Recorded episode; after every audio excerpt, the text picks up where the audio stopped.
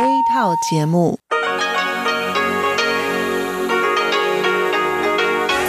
ที่นี่สถานีวิทยุเรดิโอไต้หวันอินเตอร์เนชันแนล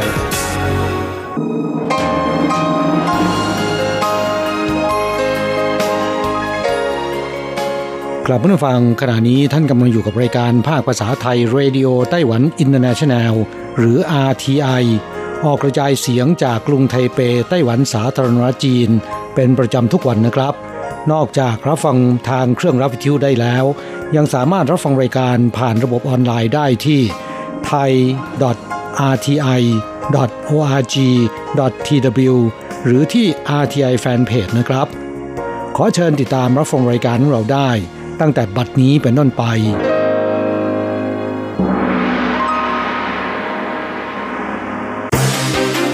ลำดับแรก ขอเชิญติดตามรับฟัง ข่าวประจำวัน สวัสดีค่ะคุณผู้ฟังที่เคารพ ช่วงของข่าวประจำวันจากรายการ Radio Taiwan International ประจำวันจันทร์ที่ 30 ธันวาคม พุทธศักราช 2562 สำหรับข่าวไต้หวันมีดิฉันการจยากริชยาคมเป็นผู้รายงานค่ะ หัวข้อข่าวมีดังนี้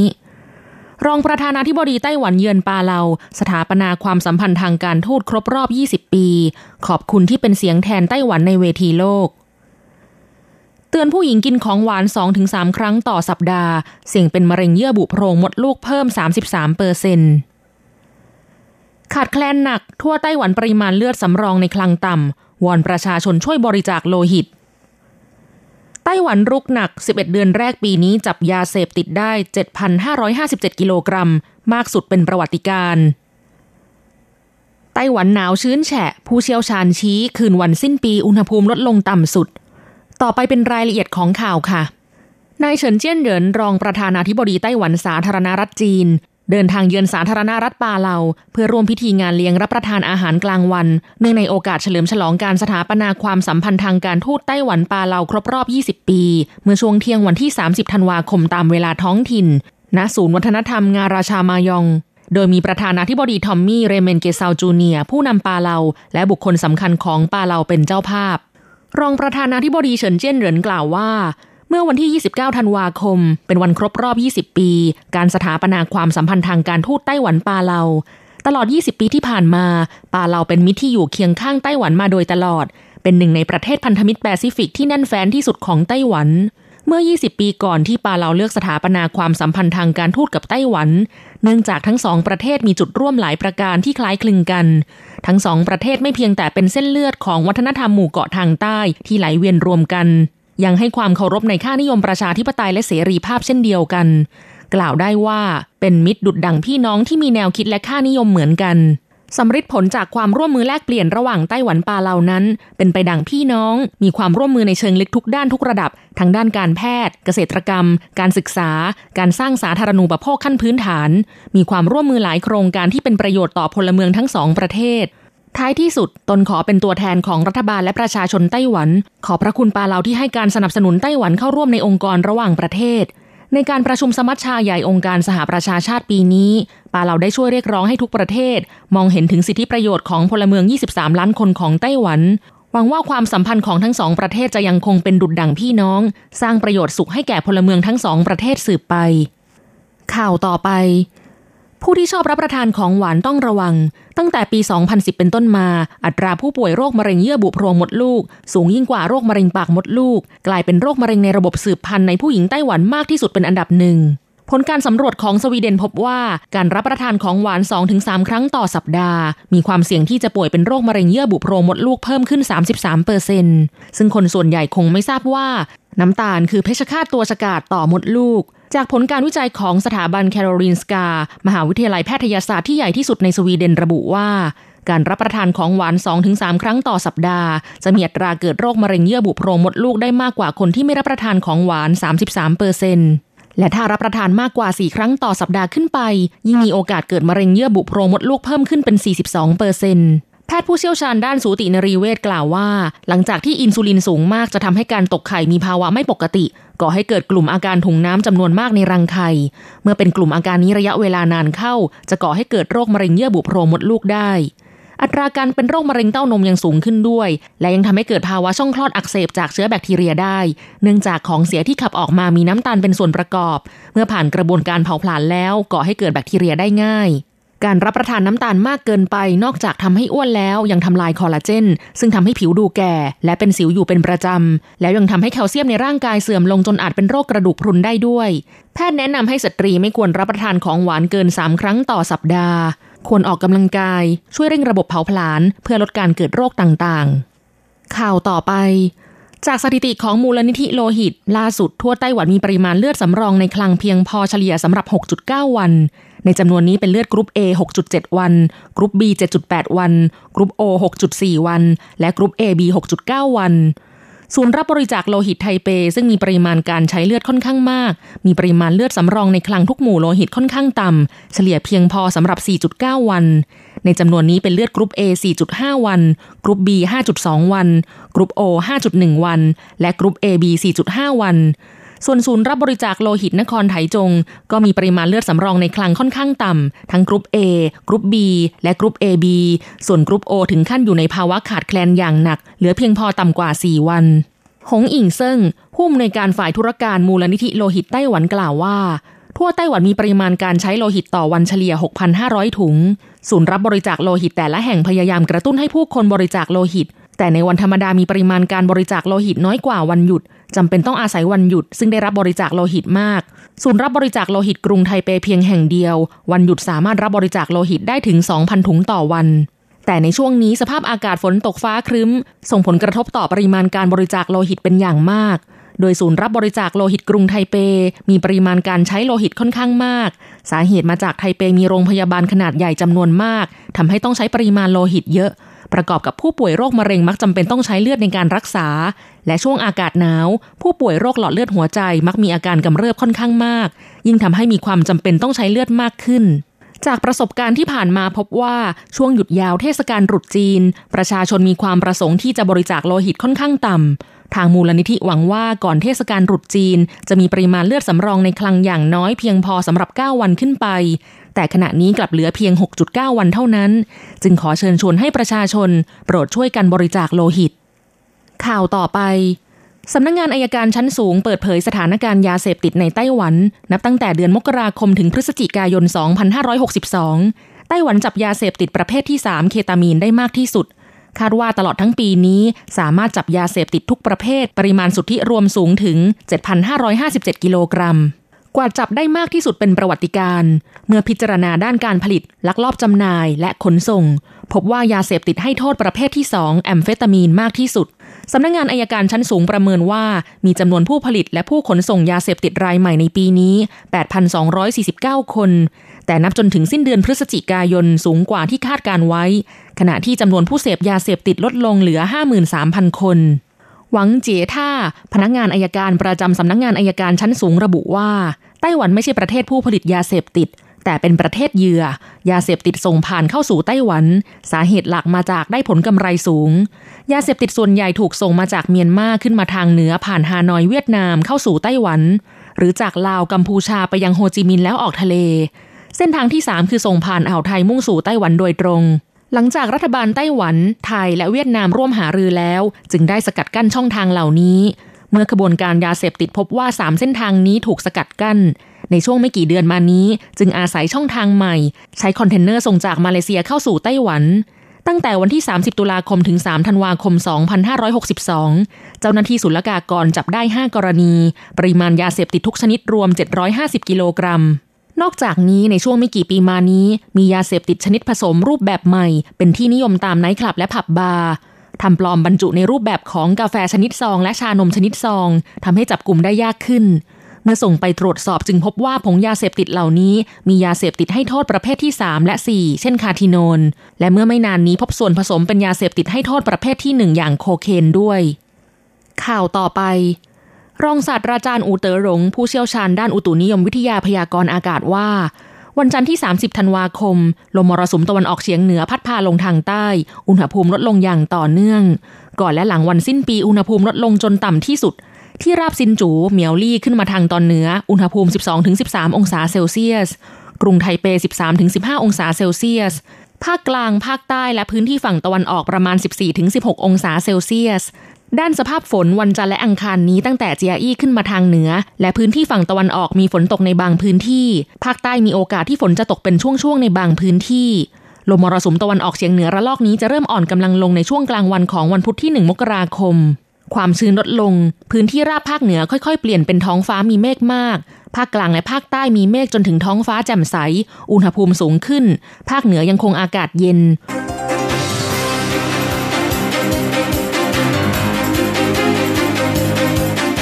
คุณผู้ฟังครับต่อไปเป็นข่าวต่างประเทศและข่าวประเทศไทย รายงานโดยผมแสงชัย กิตติภูมิวงศ์หัวข้อข่าวที่สำคัญมีดังนี้ ผู้นำเกาหลีเหนือประชุมพรรคคอมมิวนิสต์เรียกร้องเพิ่มมาตรการป้องกันประเทศฮ่องกงประท้วงเรียกร้องประชาธิปไตยวันส่งท้ายปีเก่าต้อนรับปีใหม่ จีนแผ่นดินใหญ่เปิดใช้ high speed train ปักกิ่งจางเจียโค นักศึกษาอิรักชุมนุมประท้วงเรียกร้องให้ยุบสภา นักท่องเที่ยวในออสเตรเลียเสี่ยงติดค้างขณะคลื่นความร้อนไฟป่าลุกลามสหรัฐโจมตีผู้ก่อการร้ายในโซมาเลีย ไทยพัฒนาแร่รองรับอุตสาหกรรมสมัยใหม่ ต่อไปเป็นรายละเอียดของข่าวครับ ในการประชุมพักคอมมิวนิสต์ของเกาหลีเหนือในวันที่สอง คิมจองอึนผู้นำเกาหลีเหนือเรียกร้องที่ประชุมเพิ่มมาตรการป้องกันเชิงบวกเพื่อปกป้องธิปไตย และความมั่นคงประเทศ ทางนี้เกาหลีเหนือและสหรัฐเกิดความตึงเครียด เนื่องจากเกาหลีเหนือ ทดสอบขีปนาวุธ และยังดำเนินนโยบายพัฒนานิวเคลียร์ต่อเนื่อง อย่างไรก็ตามผู้นำเกาหลีเหนือไม่ระบุว่ามาตรการป้องกันประเทศที่ต้องการคืออะไร สื่อของเกาหลีเหนือชี้ในวันนี้นายคิมจองอึน เป็นประธานการประชุมเป็นวันที่ 3 ซึ่งโดยปกติการประชุมผู้นำพรรคคอมมิวนิสต์จะใช้เวลาเพียง 2 วัน ที่ผ่านมานั้นเคยมีการขยายเวลา 3 วันครั้งสุดท้ายเมื่อปี 2533 หรือเมื่อ 29 ปีก่อน ทางฝ่ายสหรัฐยังคงแถลงเตือนเกาหลีเหนือ การทดลองนิวเคลียร์หรือคิปนาวุธ จะสร้างความไม่พอใจต่อสหรัฐนายโรเบิร์ตโอไบรอันที่ปรึกษาด้านความมั่นคงแห่งชาติของสหรัฐชี้ว่า สหรัฐมีเครื่องมือและทางเลือกอีกหลายอย่างที่จะรับมือ และโต้ตอบต่อการทดลองนิวเคลียร์และขีปนาวุธ ที่ผ่านมานั้นเกาหลีเหนือได้กำหนดเส้นตายให้สหรัฐผ่อนปรนมาตรการคว่ำบาตรภายในสิ้นปีนี้ เพื่อการเจรจาปลดอาวุธนิวเคลียร์ที่ชะงักงันเดินหน้าต่อไปได้ ผู้นำของเกาหลีเหนือยังได้กล่าวถึงสถานการณ์ทางเศรษฐกิจด้วย ผู้นำเกาหลีเหนือได้แจ้งต่อเจ้าหน้าที่ระดับสูงของภาคแรงงานเกี่ยวกับภารกิจเร่งด่วนในการแก้ไขสถานการณ์ในภาคอุตสาหกรรม ซึ่งสำคัญต่อเศรษฐกิจของประเทศ ต่อไปครับเป็นสถานการณ์ในฮ่องกงซึ่งมีการวางแผนประท้วงส่งท้ายปีเก่าต้อนรับปีใหม่ มีเป้าหมายขัดจังหวะการเฉลิมฉลองและจับจ่ายซื้อของ ผู้ประท้วงประกาศในสื่อออนไลน์ เตรียมจัดงานชุมนุม วันส่งท้ายปีเก่าหลายแห่ง รวมถึงเขต ควายฟง ซึ่งเป็นย่านบันเทิงVictoria Harbour ซึ่งเป็นจุดชมวิวที่สวยงาม รวมทั้งจัดประท้วงในห้างสรรพสินค้ายอดนิยมหลายแห่งสำหรับในวันที่ 30 ธันวาคมที่ผ่านมาชาวฮ่องกงกว่า 1,000 คนได้ประท้วงท่ามกลางสายฝน สวมใส่หน้ากากอนามัยปิดบังหน้า และแต่งกายด้วยเสื้อผ้าสีดำกางร่มประท้วงอย่างสงบข่าวต่อไปนะครับ จีนแผ่นดินใหญ่เปิดเส้นทางรถไฟความเร็วสูงจากปักกิ่งไปยังจางเจียโค ซึ่งเป็นเมืองที่จะร่วมเป็นเจ้าภาพจัดแข่งขันกีฬาโอลิมปิกฤดูหนาวในปีหน้า เส้นทางรถไฟดังกล่าวมีความยาว 174 กิโลเมตร มีสถานีรวม 10 สถานีทำความเร็วได้สูงถึง 350 กิโลเมตรต่อชั่วโมง ซึ่งจะร่นระยะเวลาเดินทางจากเดิม 3 ชั่วโมง เหลือเพียง 47 นาทีเท่านั้น ต่อไปครับ ที่รักนักศึกษามหาวิทยาลัยในเมืองนาจาบทางภาคใต้ชุมนุมเรียกร้องให้ยุบสภา รวมทั้งคัดค้านการแต่งตั้งนายกรัฐมนตรีคนใหม่แทนนายอาเดลอับดุลมาดี ซึ่งทนแรงกดดันการประท้วงไม่ไหว จนได้ประกาศลาออกแล้วเมื่อเดือนก่อน การเสนอบุคคลใหม่เข้ารับตำแหน่งล้มเหลวแล้วสองครั้ง เนื่องจากสภาตกลงกันไม่ได้ เข้าต่อไปนะครับ นักท่องเที่ยวซึ่งอยู่ทางภาคตะวันออกเฉียงใต้ออสเตรเลีย มีความเสี่ยงที่จะติดค้าง เนื่องจากคลื่นความร้อนระลอกใหม่ ทางการได้แจ้งในวันอาทิตย์ให้ประชาชนมากกว่า 30,000 คนอพยพออกจากเขต กิฟแลนด์ทางตะวันออก ซึ่งเป็นย่านท่องเที่ยวยอดนิยมของรัฐวิกตอเรีย ในภาวะอุณหภูมิพุ่งสูงขึ้นและกระแสลมกันโชกแรง จะทำให้ไฟป่าขนาดใหญ่ 3 จุด ลุกลามขยายวงกว้าง และตัดเส้นทางถนนสายหลักเพียงสายเดียวที่เหลืออยู่ จะทำให้ประชาชนและนักท่องเที่ยวในพื้นที่ต้องติดค้างในบริเวณดังกล่าว เจ้าหน้าที่รับมือสถานการณ์ฉุกเฉินของรัฐวิกตอเรียแถลงว่า ขณะนี้สายเกินไปที่จะเดินทางออกมา และสำนักงงานยังเตือนว่าไม่สามารถให้ความช่วยเหลือกับนักท่องเที่ยวในพื้นที่ดังกล่าวได้ทั้งหมด ในภาวะที่ออสเตรเลียยังเผชิญกับไฟป่า หลายร้อยจุดทั่วประเทศ นับเป็นไฟป่าในช่วงฤดูร้อนที่มีความรุนแรง และสร้างความเสียหายครั้งใหญ่ ซึ่งทวีความรุนแรงต่อเนื่องจากภัยแล้งที่ยาวนาน และการเปลี่ยนแปลงสภาพภูมิอากาศของโลก รัฐนิวเซาเวลกำลังได้รับผลกระทบรุนแรงอย่างมาก คาดว่าจะย่ำแย่ลงอีกในช่วงสองวัน โดยในวันจันทร์ไฟได้เผาพลานรัฐดังกล่าว 100 จุด และมีมากกว่า 40 จุดยังไม่สามารถควบคุมได้ ต่อไปเป็นข่าวเรื่องสหรัฐโจมตีกลุ่มก่อการร้ายในโซมาเลีย กองทัพอากาศของสหรัฐได้โจมตีจุดซ่องสุมของผู้ก่อการร้าย อาชาบับในโซมาเลีย ผู้ก่อการร้ายเสียชีวิต 4 คน รัฐบาลโซมาเลียให้การสนับสนุนต่อการโจมตี ซึ่งเป็นการตอบโต้ที่กลุ่มก่อการร้าย วางระเบิดรถบรรทุกทำให้มีผู้เสียชีวิตอย่างน้อย 78 คน ประธานาธิบดีโซมาเลียเชื่อว่าเป็นฝีมือของกลุ่มก่อการร้ายเอาชาบับทั้งฝ่ายสหรัฐแถลงด้วยว่ากลุ่มก่อการร้ายดังกล่าว ไม่เพียงก่อความรุนแรงในพื้นที่ แต่ยังมีเป้าหมายโจมตีต่อสหรัฐด้วย ต่อไปครับ ไทยพัฒนาแร่รองรับอุตสาหกรรมสมัยใหม่ กรมอุตสาหกรรมพื้นฐานและการเมืองแร่หรือว่ากพร เปิดเผยว่า แผนการดำเนินงานในปี 2563 มีนโยบายส่งเสริมภาคอุตสาหกรรม ตามนโยบายของรัฐ มุ่งสนับสนุน 10 อุตสาหกรรมเป้าหมาย โดยเฉพาะอุตสาหกรรมใหม่ ในส่วนของยา ยานยนต์สมัยใหม่เป็นต้น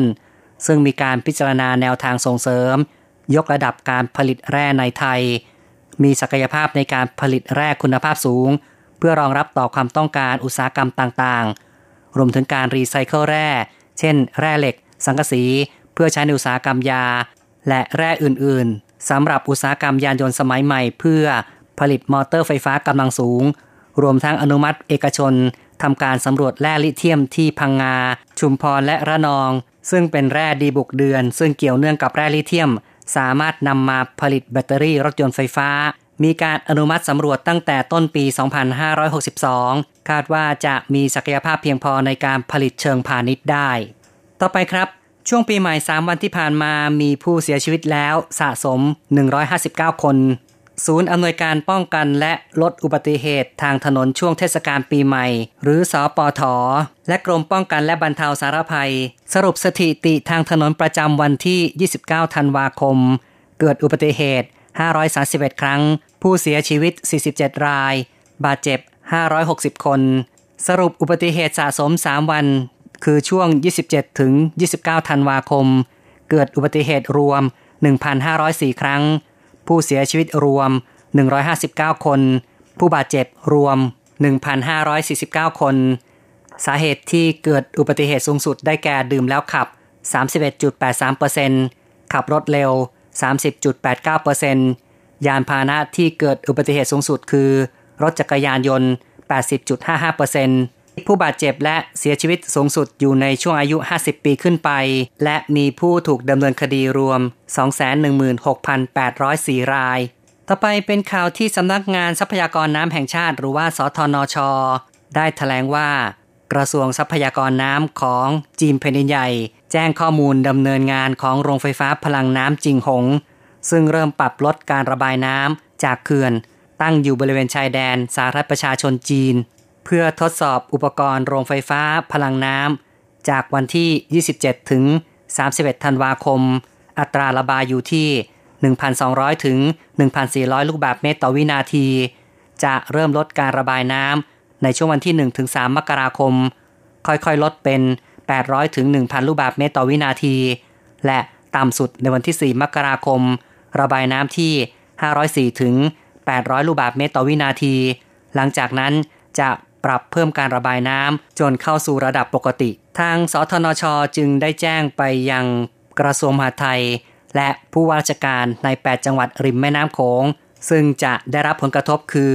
เชียงราย เลย นครพนม หนองคาย มุกดาหาร บึงกาฬอำนาจเจริญ และอุบลราชธานี รวมทั้งได้แจ้งให้หน่วยงานต่างๆเฝ้าระวังและช่วยเหลือประชาชนในพื้นที่ รวมทั้งประชาสัมพันธ์ให้ข้อมูลข่าวสาร คุณผู้ฟังครับต่อไปเป็นรายงานอัตราแลกเงินอ้างอิงตอนบ่ายวันที่ 30 ธันวาคม โอนเงิน 10,000 บาทใช้ 1200 เหรียญไต้หวัน แลกซื้อเงินสด 10,000 บาทใช้ 1550 เหรียญไต้หวัน และโอนเงิน 1 เหรียญสหรัฐใช้ 30.12 เหรียญไต้หวัน ข่าวจาก RTI ในวันนี้จบลงแล้วครับ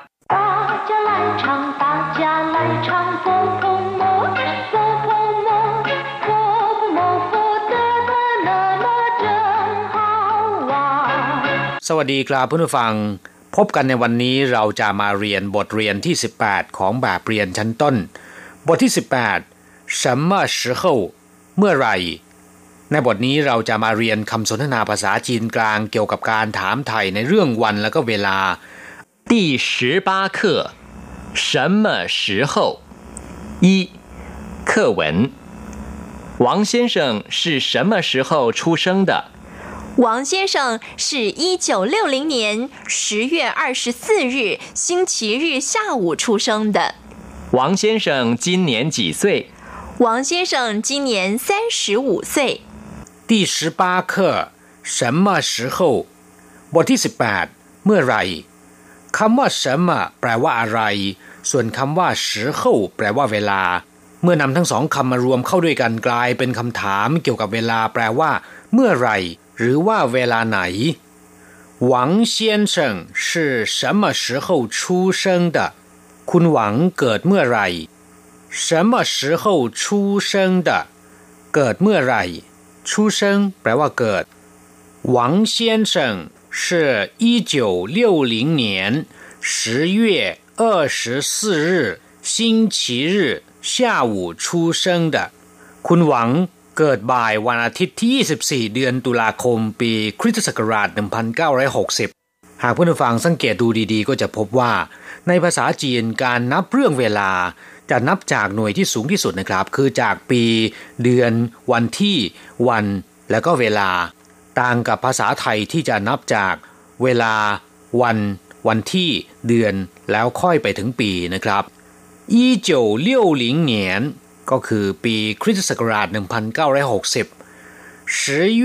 二十四日วันที่ 24 เดือนตุลาคม星期日แปลว่าวันอาทิตย์下午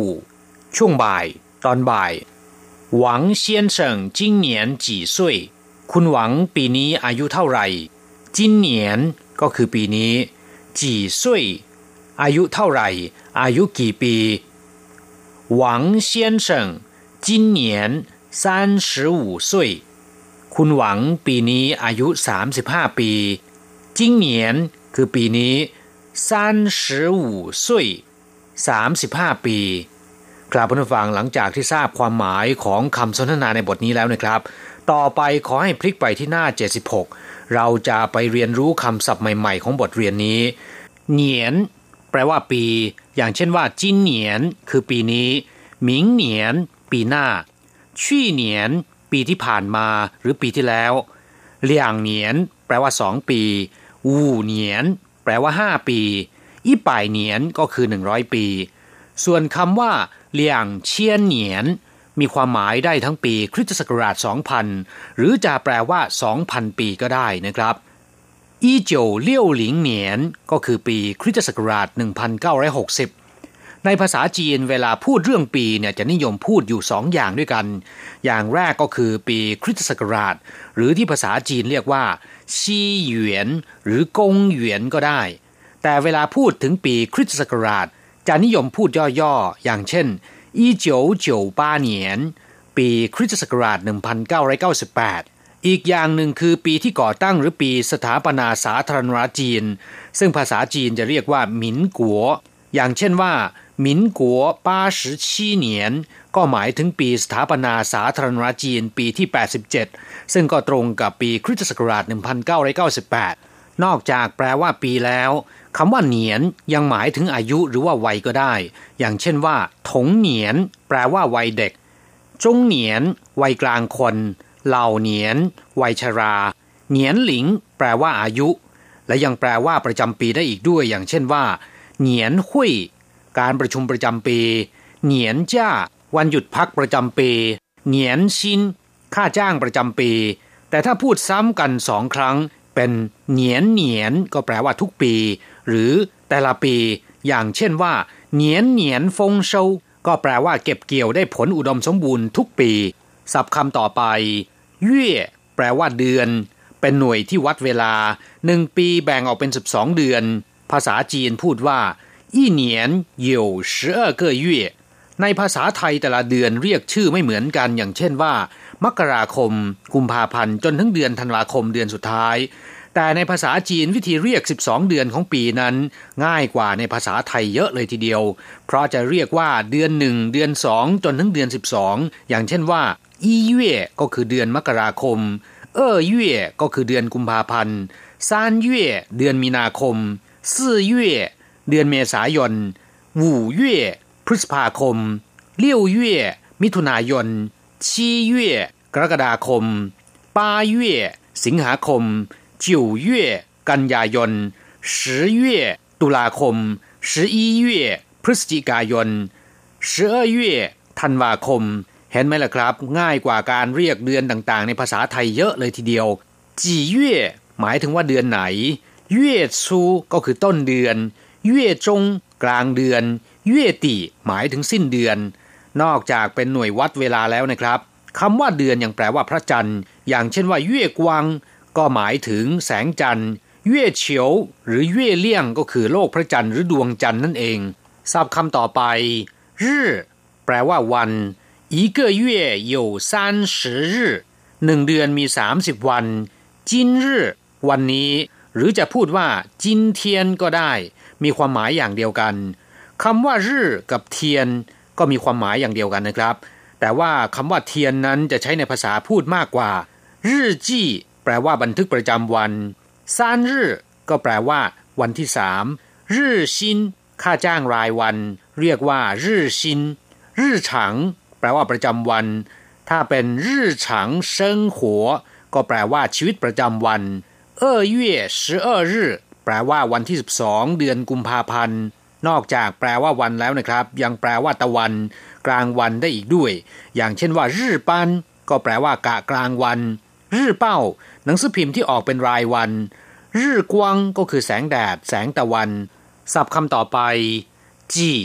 เป็นศัพท์ที่ใช้ถามจำนวน ซึ่งประมาณว่ามีจำนวนไม่มากนัก มีความหมายว่าเท่าไหร่ อย่างเช่นว่าจีเก้อเหรินแปลว่ากี่คนจีเก้อเย่กี่เดือนจีเหนียนแปลว่ากี่ปี นอกจากใช้เป็นศัพท์ถามจำนวนแล้วนะครับ ยังใช้เป็นศัพท์บอกจำนวนที่รู้คร่าวๆ ไม่แน่นอนเท่าไหร่นัก อย่างเช่นว่าจีป่ายเหรินแปลว่า หลายร้อยคนจีสิเหรินหลายสิบคนสิจีซุย สิบกว่าปี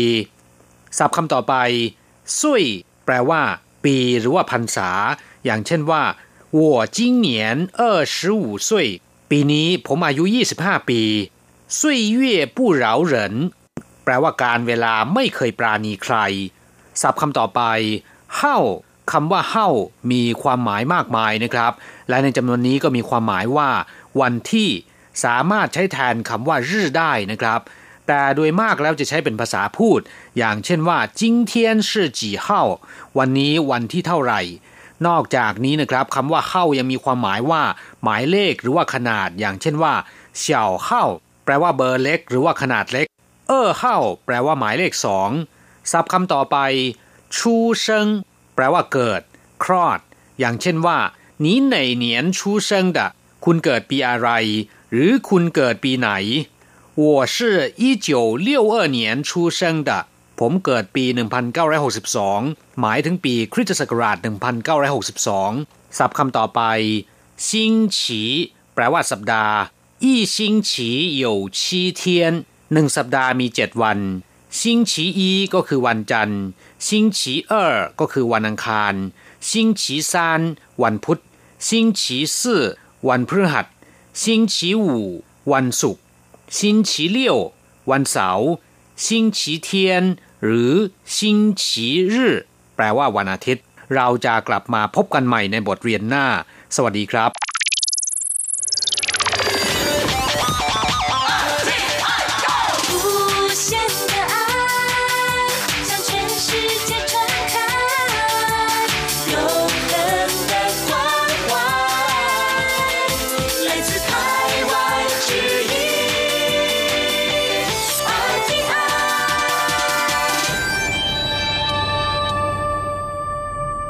ครับคุณครับขณะนี้คุณกำลังติดตามรับฟังรายการภาคภาษาไทยจากสถานีวิทยุ RTI ซึ่งส่งกระจายเสียงจากกรุงไทเป ประเทศสาธารณรัฐจีนอยู่นะครับ และต่อไปนั้นก็ขอเชิญคุณผู้ฟังติดตามรับฟังรายการกระแสประชาธิปไตย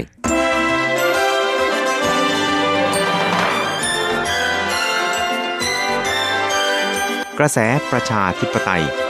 ประชาธิปไตยนำเราสู่ความหวัง ขอต้อนรับคุณผู้ฟังสู่กระแสประชาธิปไตย โดยกฤษณัยสายประพาส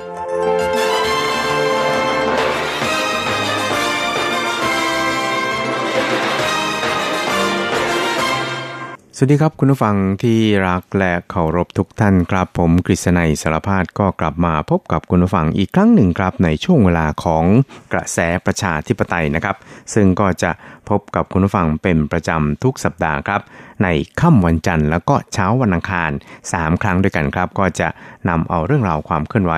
ที่น่าสนใจทางด้านการเมืองในไต้หวันในช่วงที่ผ่านมา มาเล่าสู่ให้กับคุณผู้ฟังได้เราฟังกันครับ ครับสำหรับในวันนี้นะครับก็จะยังคงเป็นเรื่องราวเกี่ยวกับ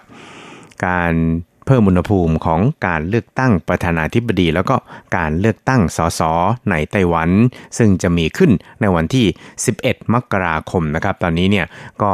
เหลือ เวลาอีกเพียงแค่ประมาณ 11 วันเท่านั้นเองนะครับ ก็จะถึงวันที่ชาวไต้หวันจะต้องตัดสินใจเลือกใครมาเป็นผู้นำแล้วก็เลือกใครมาเป็นตัวแทน เข้าไปแสดงความคิดเห็นเข้าไปใช้อำนาจของตัวเองในสภานะครับ ซึ่งก็คิดว่า ช่วงนี้ก็จะเป็นช่วงของการเพิ่มอุณหภูมิ แล้วก็เพิ่มความดุเดือดในการหาเสียงเลือกตั้งกันมากยิ่งขึ้นนะครับ แต่อย่างไรก็ตามเนี่ยนะครับก็หวังเป็นอย่างยิ่งว่าจะ ไม่มีเหตุการณ์รุนแรงใด ๆ เกิดขึ้นนะครับ แล้วก็ทำให้การเลือกตั้งในไต้หวันนั้นเป็นไปด้วยความบริสุทธิ์ยุติธรรมนะครับ ตลอดจนถึงไม่มีการซื้อเสียงไม่มีอะไรนะครับ แต่อย่างไรก็ตามเนี่ยในช่วงที่ผ่านมานะครับ ทางฝ่ายเจ้าหน้าที่ฝ่ายความมั่นคง แล้วก็เจ้าหน้าที่ตำรวจไต้หวันครับก็ได้มีการกวาดจับบรรดา เจ้ามือรับแทงพนันเลือกตั้งนะครับ ไปจำนวนหลายร้อยลายเลยทีเดียวครับ และนอกจากนี้เนี่ยนะครับการกวาดล้างดังกล่าว นอกจากจะเป็นการกวาดล้างในเรื่องของการพนันแล้ว ก็ยังมีการกวาดล้างในเรื่องของการซื้อเสียงด้วยนะครับ ไม่ว่าจะเป็นในแง่ของการแจกของในการแจกสิ่งของต่างๆนะครับ ตลอดไปจนถึงการพาไปเที่ยวแบบชนิดที่เรียกว่า หั่นครึ่งราคานะครับ เที่ยว สัก 5 วัน 4 คืนอะไรทำนองนี้นะครับ อาจจะไปเที่ยวที่จินเหมือนหรืออะไรเงี้ยนะครับ สัก 4-5 วันเนี่ยราคาเต็มเนี่ยหมื่นห้าก็คิดเพียงแค่ 7,500อะไรทำนองนี้นะครับ ซึ่งเจ้าตำรวจนั้นก็รู้สึกว่าหูตาไวพอสมควรนะครับ หรืออาจจะมีคนแจ้งเบาะแสก็เป็นไปได้ครับ ก็เลยรวบบรรดา ผู้ที่อาศัยวิธีการแบบนี้มาซื้อเสียงให้กับตัวเองครับครับอย่างนั้นก็ตามในช่วงสัปดาห์ที่ผ่านมานะครับก็คือวันเสาร์ที่แล้วนะครับก็คือวันเสาร์ที่ 21 ธันวาคมเนี่ยนะครับก็มีเหตุการณ์ที่เรียกว่าน่าสนใจติดตามนะครับ แล้วก็เป็นที่จับตามองกันของทั่วโลกเลยทีเดียวครับ ไม่ว่าจะเป็นในส่วนของไต้หวันเองนะครับ แล้วก็ในส่วนของสหรัฐนะครับ โดยสำนักงาน AIT หรือว่า American Institute in Taiwan นะครับก็เป็นเสมือนสถานทูตสหรัฐในไต้หวันนี่นะครับก็ออกประกาศเตือนพลเมืองของตัวเองที่อยู่ในไต้หวันนะครับ โดยเฉพาะยิ่งที่เกาสงนะครับทางภาคใต้ของเกาะนั้นให้ระมัดระวังแล้วก็หลีกเลี่ยงการเข้าไปใกล้บริเวณกับที่มีการชุมนุมเดินกระบวนของ 2 กลุ่มใหญ่นะครับ กลุ่มแรกนั้นก็คือกลุ่มที่สนับสนุนในหานกัวหยีผู้สมัครรับเลือกตั้งประธานาธิบดีจากพรรคกมินตั๋งนะครับ ก็มีการระดมพลเนี่ยจำนวนมากนะครับหลายแสนคนนะครับ ซึ่งตอนนี้เนี่ยก็มีการประเมินว่าประมาณ 3 5 0 0 0 0 คนนะครับ ซึ่งก็เป็นตัวเลขของผู้จัดนะครับ และอีกกลุ่มหนึ่งนั้นก็คือกลุ่มของ v c a r e นะครับ ซึ่งก็เป็นกลุ่มที่ให้การสนับสนุนประธานาธิบดีไช่อิงหวนนะครับ แต่ว่าเที่ยวนี้เนี่ยก็ออกมาในรูปขององค์กรเอกชนที่เรียกร้องให้มีการถอดถอนนายหานโกหยีออกจากตำแหน่งผู้ว่าการนครเก่าสงนะครับ โดยให้เหตุผลว่านายหานั้นไม่สามารถปฏิบัติหน้าที่ได้เป็นไปตามที่ได้มีการประกาศนโยบายเอาไว้ แล้วก็ เป็นการสร้างความผิดหวังให้กับชาวนครเก่าสงโดยทั่วไปนะครับ เพราะว่าหลังจากที่ได้รับเลือกตั้งเป็นผู้ว่าการนครเก่าสงเมื่อปลายปีที่แล้วเนี่ยนะครับเพียงไม่กี่เดือนต่อมาเนี่ยก็ประกาศลงสมัครรับเลือกตั้งประธานาธิบดีของพรรคโกมินตังนะครับ และตอนนี้ก็กลายเป็นผู้สมัครของพรรคโกมินตังก็ทำให้ตอนนี้เนี่ยนครเก่าสงนะครับไม่มีผู้ว่า นะครับที่จะมาคอยกุมบังเหียนในการบริหาร ราชการส่วนท้องถิ่นที่นครเก่าสงครับก็ทำให้การพัฒนาเกาสงเนี่ยนะครับชะงักงันนะครับ แล้วก็ในส่วนนี้นะครับการเคลื่อนไหวของกลุ่ม v c a r e ดังกล่าวนี่นะครับ ก็เรียกได้ว่าเป็นการเคลื่อนไหวที่ต้องการจะลดกระแสนะครับของหาน fever ที่อาจจะกระหึ่มขึ้นมาอีกครั้งหนึ่ง หรือว่าอาจจะ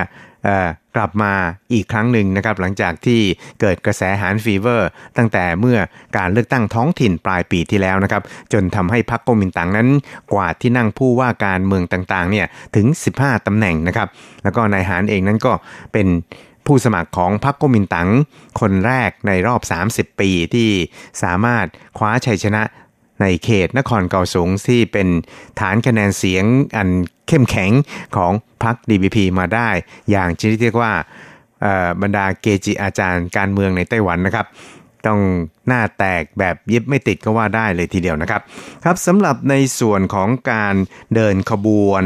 ของทั้งสองฝ่ายนี่นะครับ ก็เรียกได้ว่าเป็นไปอย่างสันตินะครับ แล้วก็เป็นไปอย่างสงบซึ่งก็ได้รับคำชมจากหลายๆส่วนหลายๆฝ่ายเลยทีเดียวนะครับว่าทั้งสองฝ่ายนั้นต่างมีสปิริตของความเป็นประชาธิปไตยนะครับ ซึ่งถึงแม้ว่าจะ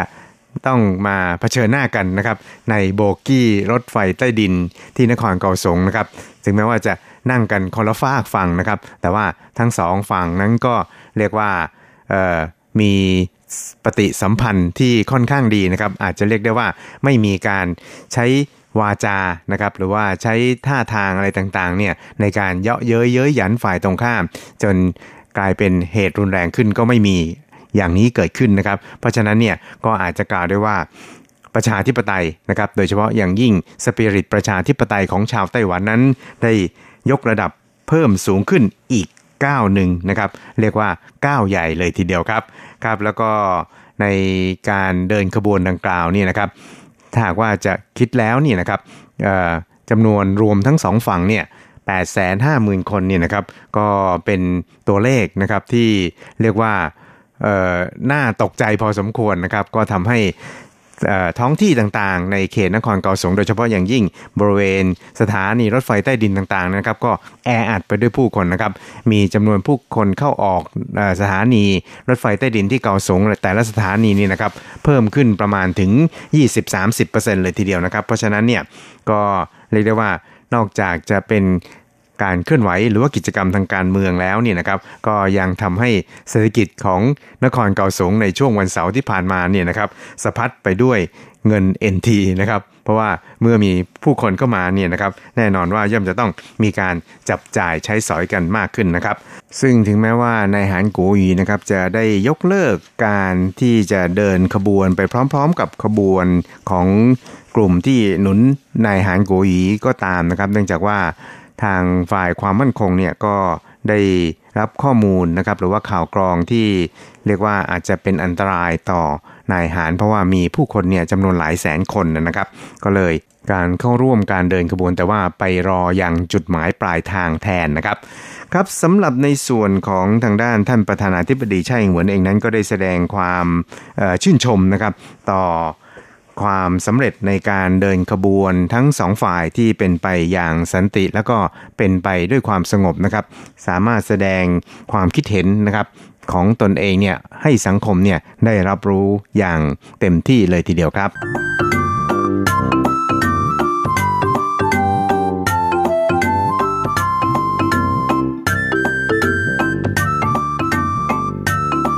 ครับคุณครับอีกเรื่องครับเราไปดูเกี่ยวกับความพยายามของพรรค DPP พรรครัฐบาลนะครับ ก็พยายามผลักดันกฎหมายว่าด้วยการต่อต้านการแทรกซึมนะครับ ซึ่ง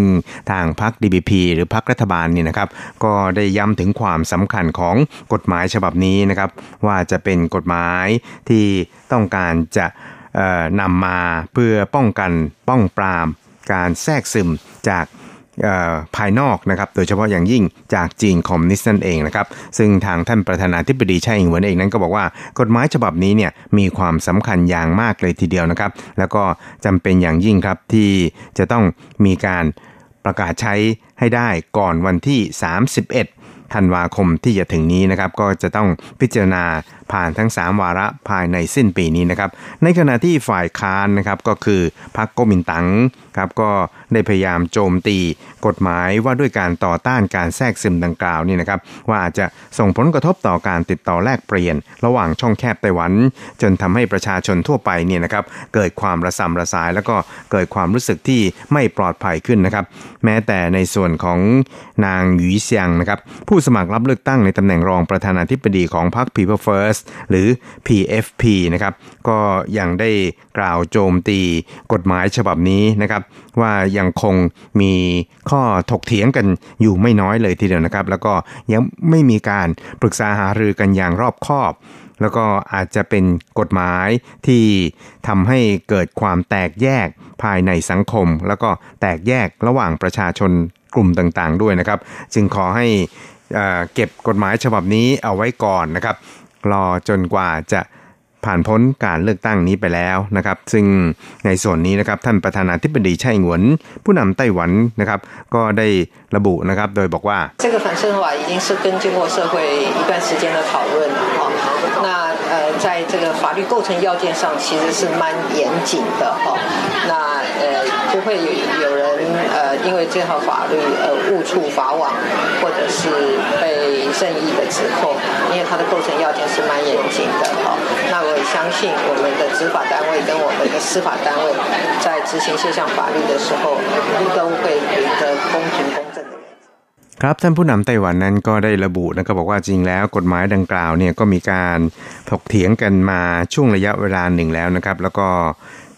กฎหมายนี้นะครับที่สำคัญนั้นก็มีการร่างขึ้นเนี่ยด้วยความรอบคอบแล้วก็ระมัดระวังยิ่งนะครับ และกฎหมายฉบับนี้นะครับก็จะไม่ไปสุ่มสี่สุ่มห้าที่จะกล่าวหาบุคคลใดบุคคลหนึ่งว่าละเมิดกฎหมายฉบับนี้นะครับ แล้วก็เชื่อว่า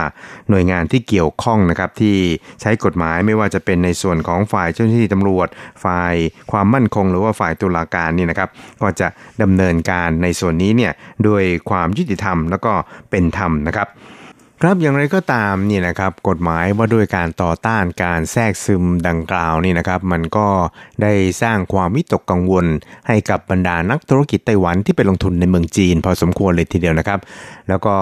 มีความรู้สึกว่าการ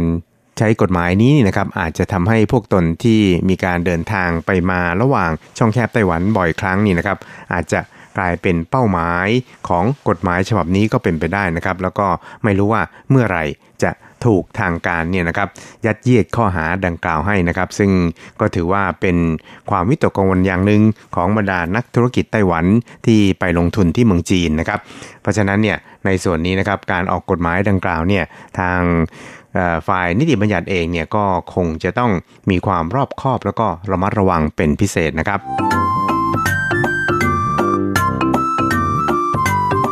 ครับคุณครับเวลาของกระแสประชาธิปไตยโนนี้ก็หมดลงแต่เพียงเท่านี้นะครับ เราจะกลับมาพบกันใหม่ในปีหน้านะครับสำหรับวันนี้ขอรับความขอบคุณจากผมกฤษณัยสรพาและรายการภาคภาษาไทย RTI สวัสดีครับ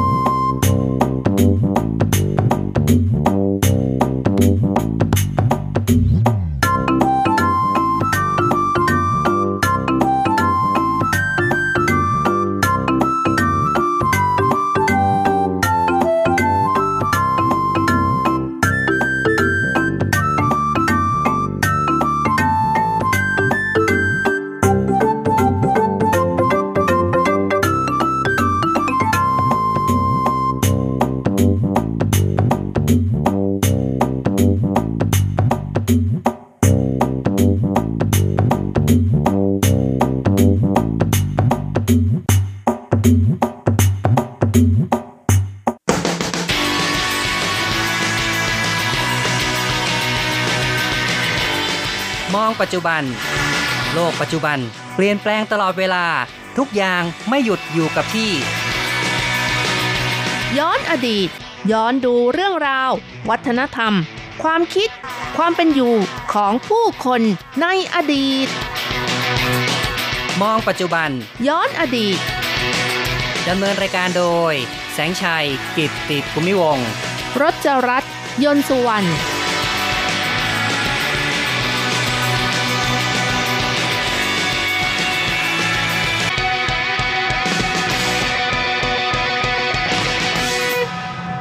คุณผู้ฟังที่รักครับ พบกันอีกแล้วในมองปัจจุบันย้อนอดีตนะครับ รายการของเราในวันนี้ก็ใกล้จะเข้าถึงช่วงวันปีใหม่กันนะครับ ใกล้จะส่งท้ายปีเก่าต้อนรับปีใหม่กัน หวังว่าคุณผู้ฟังคงจะมีความสุขสำราญเบิกบาน หลายคนเตรียมไปเที่ยวนะครับ ค่ะ ก็ขอให้เที่ยวได้อย่างสนุกสนานเลยใช่นะคะนะครับ แล้ววันนี้เราก็มีเรื่องราวที่ถือว่าเป็นเรื่องของความน่ายินดี ของบุคคลในวงการวงน่าจะวงการบันเทิงก็ได้เนาะนะครับก็เป็นนางแบบนะคะ ใช่นะครับ ก็ถือว่าเป็นบุคคลที่หลาย ๆ คนให้ความสนใจนะครับ ซึ่งก็คือนางแบบหลินจื้อหลิงนะคะครับซึ่งก็จัดพิธีแต่งงานในช่วงของเดือนพฤศจิกายนที่ผ่านมาที่นครไถหนัน ซึ่งก็เป็นบ้านเดิมของหลินจื้อหลิงนะคะ ใช่ครับ เพราะฉะนั้นรายการมองปัจจุบันย้อนอดีตของเราในวันนี้ก็จะมองเรื่องเอนางแบบดังในไต้หวันแต่งงาน แล้วก็ย้อนไปสู่ประเพณีการแต่งงานด้วยเนาะนะครับค่ะ ทั้งนี้ทั้งนั้นนะคะ พิธีแต่งงานของนางแบบหลินจื้อหลิงกับหนุ่มอาคิล่าซึ่งเป็นนักแสดงของชาวญี่ปุ่นนะคะ ก็จัดขึ้นอย่างเอกระเริก แล้วก็มีการใช้พิธีกรรมแบบ โบราณของนครไทยหนันซะด้วยค่ะอ๋อเนาะนะครับ น่าสนใจจังเลยครับ และการจัดพิธีแบบโบราณอย่างนี้นะคะ มีความพิเศษมากจนทำให้หลายคนได้เห็นพิธีกรรมเกี่ยวกับงานแต่งที่เป็นเอกลักษณ์ของนครไทยหนันเลยทีเดียวค่ะ ในพิธีแต่งงานของหลินจื้อหลิงนะคะ กับอาคิล่า ผู้ว่าราชการนครไทยนันก็คือนายหวังเหวยเจอนะคะ ในฐานะเป็นเจ้าเมืองก็คือเป็นพ่อเมืองของนครไทยนันก็ได้มอบสินสมรสหนึ่งเกวียนนะคะ ก็คือเกวียน เกวียนที่ใช้วัวลากใช่ค่ะในสมัยก่อนเลยเนาะภาษาจีนเรียกว่า อี้หนิวเชออ๋อค่ะนิ้วเชอนะครัจ้าบจวงอี้หนิวเชออือหือครับ ซึ่งจ้าจวงที่อยู่ในนี้ก็เป็นสินค้าเกษตรของนครไทยหนันจำนวน 12 อย่างด้วยกันอ๋อค่ะเนาะนะครับ ใส่ไว้ในเกวียนแล้วมีวัวลากไหมเนี่ย มีค่ะ มีจริง ๆด้วยนะ ค่ะ ทำไมนะครับต้องเป็น 12 อย่าง ก็เพราะว่า 1 ปีนั้นมี 12 เดือนค่ะ อืม ครับ เป็นการแสดงให้เห็นว่าตลอด 1 ปี 12 เดือนนั้น ล้วนเต็มไปด้วยความสุข มีความสุข มีความราบรื่นทางครอบครัวนั่นเองค่ะอ๋อเป็นสัญลักษณ์เป็นความหมายที่ดีมากเลยครับนอกจากนี้นะคะ สิ่งของแต่งงานยังประกอบไปด้วย สิ่งจำเป็นในครัวของชาวจีนอีก 7 อย่างด้วยกัน ซึ่งก็ได้แก่ ข้าว ฟืน น้ำมัน เกลือ ซีอิ๊ว น้ำส้มสายชู ชานะคะอ๋อก็ อย่างที่บอกไว้นะว่าต้องการจะอนุรักษ์ประเพณีดั้งเดิม เพราะฉะนั้นการแต่งงานนี่ก็จะดำเนินไปแบบรูปแบบที่ค่อนข้างจะเป็นของเก่าแก่เลยนะครับ ค่ะ การที่มอบสิ่งของจำเป็นในครัวจีน7อย่างนั้นก็เป็นการแสดงการอำนวยพรให้คู่สมรสนั้นมีอาหารอุดมสมบูรณ์ และสิ่งที่ขาดไม่ได้อีกอย่างก็คือหมอนค่ะ มอบให้กับพ่อแม่ฝ่ายชาย นอกจากนี้ คนนครไทยนันนะคะ เวลาที่แต่งลูกสาว ขนมก็ขาดไม่ได้ด้วย ก็คือขนมเปี๊ยะขนาดใหญ่ ซึ่งเรียกกันว่า ต้าปิ่งค่ะ ครับต้าปิ่งหรือว่าตัวเปี้ยนะครับ ก็เป็นขนมเปี๊ยะใหญ่ ๆ ซึ่ง ชาวจีนในไทยก็น่าจะคุ้นเคยกันดีนะครับค่ะข้างในนั้นก็มักจะเป็นไส้ประเภทเอ่อมีทั้งงา มีมีทั้งงา มีถั่วหลายๆอย่างเลยนะคะมีมีทั้งฟักเขียว แล้วก็มีเอ่อหมูมันๆอะ อร่อยใช่ไหมคะนะครับหอมนะคะ หอมมากเลยค่ะคนี่รับกับมีงาด้วยค่ะ เจิ้นเต้าชง อดีตคณะกรรมการวัฒนธรรม และมีประสบการณ์ทำงานกว่า 20 ปีของนครไทยนันก็บอกว่า เนื่องจากนครไทยนันนั้น เป็นเมืองเก่าแก่ที่สุดของไต้หวัน ประเพณีการแต่งงานแบบดั้งเดิม ก็เป็นสิ่งที่ขาดไม่ได้ แล้วก็สิ่งที่ติดตัวของเจ้าสาวหากจัดแบบดั้งเดิมนะคะ จะใช้ประเพณีของเมืองไทยนันเป็นมาตรฐานเลยค่ะ อืมเนาะ นะครับ พยายามอนุรักษ์สิ่งต่างๆ เอาไว้นะครับ ให้เป็นแบบดั้งเดิมครับ แม้ในปัจจุบันก็ยังคงประเพณีหรือพิธีกรรมในยุคราชวงศ์โจวหกอย่าง หรือที่เรียกกันว่า ลิ่วหลีของการแต่งงานมีการคงไว้อยู่เช่นกันนะคะก็คือสืบทอดมาจนถึงในปัจจุบันนี้นะครับ ก็ยังคงอนุรักษ์สิ่ง 6 อย่างนั้นเอาไว้นะครับ สิ่ง 6 อย่างเลี้ยวหลีนี้ก็ประกอบด้วย หน้าชัย ว่นหมิง หน้าจี หน้าเจิง ชิงฉี ชินอิง เป็นต้นนะคะ โอ้ เนาะอ่าค่อยๆ มาอธิบายทีละอันนะค่ะนะเดี๋ยวค่อยมาอธิบายตอนข้างหลังก็แล้วกันนะคะ ครับ นอกจากนี้นะคะในสมัยโบราณหากเป็นงานแต่งลูกสาวบ้านเศรษฐีก็คือบ้านที่มีเงินเยอะๆนะคะ จะมีสิ่งของมากมายติดตัวไปแล้ว ก็ต้องทำแบบมีหน้ามีตาสม ฐานะอีกด้วย สิ่งของแต่งงานของผู้หญิงยังมีการจ้างคนแบกด้วยแคร่ไม้ เรียงกันเป็นแถวยาวเลยนะคะคเพื่อนำไปที่บ้านฝ่ายชายค่ะขบวนแห่ก็เรียกว่ายาวเหยียดเลยนะ เพื่อความเป็นหน้าเป็นตา ในขบวนนั้นก็ประกอบไปด้วยเฟอร์นิเจอร์ ตู้ เสื้อผ้า ผ้าห่ม เครื่องประดับ ภาชนะเงิน ภาชนะทองภาชนะสำริดเป็นต้นค่ะครับ อันนี้คงจะเรียกว่าจ้าจวงนะครับก็คือสินสมรสของฝ่ายผู้หญิงนะครับ แม้แต่ลงศพก็มีการขนไปด้วยนะคะมีการเตรียมเลยนะสมัยก่อนเป็นลงศพไม้จริง ๆ เลยนะคะคซึ่งก็ต้องติด ไปกับสาวด้วยนะคะ สาวเจ้าสาวไปด้วยครับก็เรียกว่าเป็นของใช้ตั้งแต่เออจะอยู่ไปเรื่อยๆ จนถึงจะจากกันไปเลยนะนะครับใช่ค่ะ ซึ่งเป็นสิ่งที่แสดงว่าฝ่ายหญิงเนี่ยไม่จำเป็นต้องอาศัยสมบัติของฝ่ายชาย เตรียมพร้อมทุกอย่างเลยนะครับ แม้แต่ลงศพก็เตรียมพร้อมตอนตายก็เตรียมเอาไว้ด้วยนะคะใช่นะครับ เตรียมสำหรับที่จะลาโลกไปเลยเนาะนะครับแต่ว่าปัจจุบันไม่มีธรรมเนียมปฏิบัติแบบนี้แล้ว แต่มีการมอบลงศพทองคำเล็กๆ ติดตัวเจ้าสาวไปด้วยค่ะอ๋อเนาะก็กลายเป็นของที่เรียกว่ามีค่านะครับค่ะ แม้แต่ลินจื้อหลิงนะคะ ในพิธีกรรมแต่งงานก็มีทองคำที่เป็นลงศพเล็กๆ ติดตัวไปด้วยค่ะ ครับเขาเรียกกันว่าจินกวนไฉนะคะ ครับ จินกวนไฉก็คือโลงทองคำนะครับ เป็นหนึ่งคู่ด้วยแบบจิ๋วๆขนาดเล็กนะครับ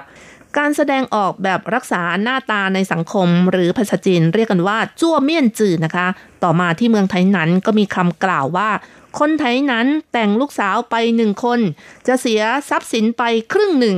หากว่าแต่งลูกสาวไปสองคนนะคะ ทรัพย์สมบัติก็หมด เพราะฉะนั้นมีการพูดในหมู่ประชาชนว่าลูกสาวเป็นโจรนะคะมีเออเจครับก็เพื่อหน้าตานะ เรียกว่าแต่งคนหนึ่งก็ทรัพย์หมดไปครึ่งหนึ่งของพ่อแม่เลยนะครับ ถ้าแต่งสองคนก็หมดเกลี้ยงเลยนะครับแม้ปัจจุบันก็คงไม่มีลักษณะแบบนี้แล้วนะเนาะนะครับ ก็คงจะเรียกว่าสมัยก่อนนี่รักษาหน้าตาเอาหน้ากันอย่างนี้ก็ค่อนข้างที่จะลำบากอยู่เหมือนกันนะครับ ค่ะสำหรับพิธีกรรมของหลินจื้อหลิงนะคะ ก็จัดขึ้นที่บ้านตระกูลแซ่อูค่ะ มีคำถามว่า เอ๊ะลินจื้อหลิงแซ่หลินนะคะทำไมไปจัดที่บ้านตระกูลเอ่ออูนะคะนั่นน่ะสิครับเพราะอะไรครับ ค่ะ ก็บอกว่าที่ไทหนันนั้นไม่มีบ้านตระกูลหลินก็คือเป็นแบบบ้านตระกูลที่มีการสร้างขึ้นมาโดยเฉพาะนั่นเองนะคะอ๋อบ้านแบบทรงเก่าเนาะก็มีตระกูลอูมั้งใช่ค่ะที่เรียกว่าค่อนข้างจะ ใหญ่โตหน่อยเนาะนะครับเนื่องจากว่าคุณแม่ของหลินจื้อหลิงนี่แซ่อู่นะคะอ๋อครับ ก็เลยถือว่ายึดถือตามฝ่ายแม่ก็แล้วกันนะครับ ค่ะ เป็นการสร้างความสัมพันธ์กับญาติมิตรฝ่ายแม่ด้วยนะคะครับคุณผู้ฟังครับนี่ก็เป็นการเล่าเรื่องปัจจุบันเนาะซึ่งก็นางแบบสาวซูเปอร์โมเดลของไต้หวันเนี่ยแต่งงานกับนักแสดงชาวญี่ปุ่นคืออากิล่าแล้วก็มีการจัดพิธีกันอย่างใหญ่โตเลยนะครับ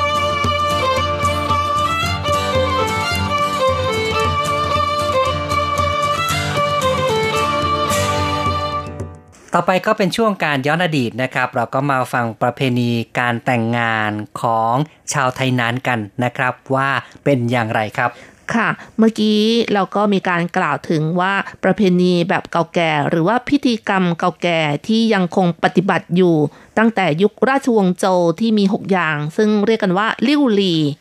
ก็มีอะไรบ้างนะคะ เราก็พูดไปแล้วแต่ว่าเรามาขยายความนะคะ อันที่หนึ่งก็คือ หน้าไฉนะคะครับ หน้าไฉนี่ก็คือทาบทามค่ะ ถือเป็นขั้นตอนแรกของพิธีแต่งงานในสมัยโบราณ เมื่อฝ่ายชายชอบพอกับฝ่ายหญิง ก็เชิญแม่สื่อไปเจรจานะคะ โดยมีของกำนันที่สื่อความหมายเป็นในว่าคู่บ่าวสาวจะใช้ชีวิตอยู่คู่เคียงกันตลอดไป ครับสำหรับขั้นตอนที่สองก็คือเว่นหมิงนะคะ ถามชื่อค่ะ หลังจากผู้ใหญ่ของฝ่ายหญิง ตอบรับการสู่ขอ ก็จะมอบวันเดือนปีเกิดให้กับแม่สื่อ เป็นหน้าที่ของแม่สื่อที่จะเขียนรายละเอียดเหล่านี้ลงบนกระดาษสีแดง จากนั้นมอบให้ฝ่ายชายเพื่อนำไปทำนายทายทัก ครับก็คือว่าไปดูดวง และขณะเดียวกันก็จะมีการตรวจสอบประวัตินะครับว่าจะต้องไม่มีสายเลือดเป็นตระกูลเดียวกันด้วยนะครับ พิธีกรรมที่ 3 ก็คือ หน้าจี หรือว่าดูว่าสมพงษ์หรือไม่นะคะ ฝ่ายชายจะเชิญหมอดูมาตรวจดูดวงชะตาของคู่บ่าวสาวว่าเข้ากันได้หรือไม่ เพื่อตัดสินว่าควรจัดงานแต่งงานหรือไม่ หากผลออกมาว่าดวงของทั้งคู่เข้ากันได้ ฝ่ายชายก็จะเตรียมของกำนันเล็กๆ น้อยๆ ไปมอบให้กับฝ่ายหญิง พร้อมกับหนังสือเรียนเชิญ แจ้งให้ทราบว่าฝ่ายหญิงสามารถเสนอเงื่อนไขในการแต่งงาน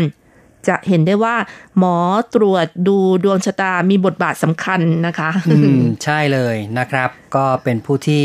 สามารถชี้ขาดได้ว่าหนุ่มกับสาวคู่ใดเนี่ยเหมาะสมกันหรือไม่นะครับ ดังนั้นพิธีนี้จึงเรียกอีกอย่างหนึ่งว่าการกำหนดขั้นตอนหรือเรียกภาษาจีนว่าเสี่ยวติ้งนั่นเองค่ะ ต่อไปก็เป็นพิธีกรรมที่เรียกกันว่าหน้าเจิง หรือว่ามั่นนั่นเองค่ะ ถือเป็นขั้นตอนที่ยึดถือปฏิบัติกันในปัจจุบัน เป็นสัญลักษณ์ การแสดงความรักและความเคารพที่ฝ่ายชายพึงมีให้กับฝ่ายหญิง และยังแสดงถึงศักยภาพทางการเงินของฝ่ายชายอีกอย่างหนึ่งด้วยค่ะ ครับ ก็แน่นอนเนาะการมั่นก็ต้องมีสินสอดทองมั่นไปล่ะนะครับค่ะ พิธีกรรมต่อไปก็คือ ชิงฉีหรือว่าดูเลิกษ์นะคะ ฝ่ายชายเชิญหมอดูมากำหนดเลิกษ์วันแต่งที่ต้องให้ความสำคัญกับกระบวนการนี้ เพราะเชื่อว่าการจัดงานจะดำเนินไปอย่างราบรื่นนั่นเองนะคะ ครับ เลือกเลิกแต่งงานแล้วเนาะค่ะนะครับ แล้วก็ ประเพณีขั้นตอนสุดท้ายก็คือ รับตัวเจ้าสาวหรือว่าอิงชินนะคะ คือก่อนวันแต่งงานเจ้าบ่าวและเจ้าสาวจะชำระร่างกายให้สะอาดและถือศีล จากนั้นเจ้าสาวจะแต่งหน้าทำผมแล้วก็กล้าวมวย ขณะที่เจ้าบ่าวก็จะตัดผมขัดหน้าให้เกลี้ยง และสวมหมวกโดยปีกหมวกทั้งสองข้างจะทัดด้วยดอกกุหลาบนะคะ จากนั้นจะใส่ชุดเจ้าบ่าวเต็มยศ เมื่อถึงวันรุ่งขึ้นของวันมงคล เจ้าบ่าวจะเคลื่อนขบวนอันประกอบไปด้วยวงดนตรี เกี้ยวเจ้าสาวและผู้ถือธงมงคล เพื่อไปรับเจ้าสาวค่ะ ครับฟังแล้วก็เหมือนกับว่าไม่ได้ยากเย็นอะไรเลย แต่เชื่อว่าในการที่จะผ่านขั้นตอนต่างๆ นั้นก็จะมีส่วนที่ต้องระวังนะครับ แล้วก็มี ข้อกำหนดมีประเพณีอะไรจุกจุกจิกจิกเยอะแยะเลยล่ะ แล้วก็การแต่งงานไม่ใช่แค่ฝ่ายเดียวนะ ต้องสองฝ่ายเข้าด้วยกันก็คือยอมรับในเงื่อนไขต่างๆ ด้วยนะคะใช่ครับซึ่งปัจจุบันนี้ว่าไปแล้วนะคะ หลายสิ่งหลายอย่างก็มีการตัปดรับทอน แล้วก็เรียบง่ายนะคะ บางใช่ทีก็มั่นตอนเช้าแต่งตอนเย็นเลยนะคะครับคงไม่สามารถทำแบบที่คนสมัยก่อนทำกันได้นะครับ ก็พยายามที่จะกระชับให้มากขึ้น ให้เหมาะกับยุคสมัยแล้วก็เหมาะกับเศรษฐกิจนะครับเอาละครับเราก็พูดคุยกันมาพอสมควรนะครับ ในรายการมองปัจจุบันย้อนอดีตในวันนี้ อย่าลืมกลับมาพบกันใหม่ในครั้งต่อไป สวัสดีครับ สวัสดีค่ะ